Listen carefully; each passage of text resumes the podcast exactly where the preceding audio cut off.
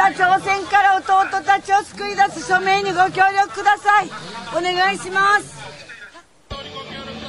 今回これが失敗に終わったらばあの日本政府もね真剣に経済制裁この発動をあの考えてほしいんです。本当に私たちは拉致から27年苦しみ続けているんですよね。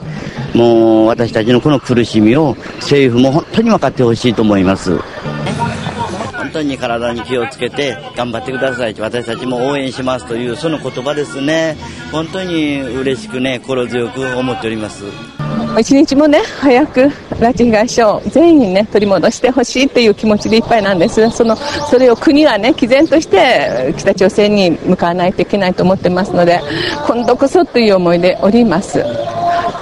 佐伯審議官がね北京で頑張ってらっしゃる分本当に私たちも日本で日本の片隅で頑張ってで私たちの声が佐伯さんにね届かないかなという私たちの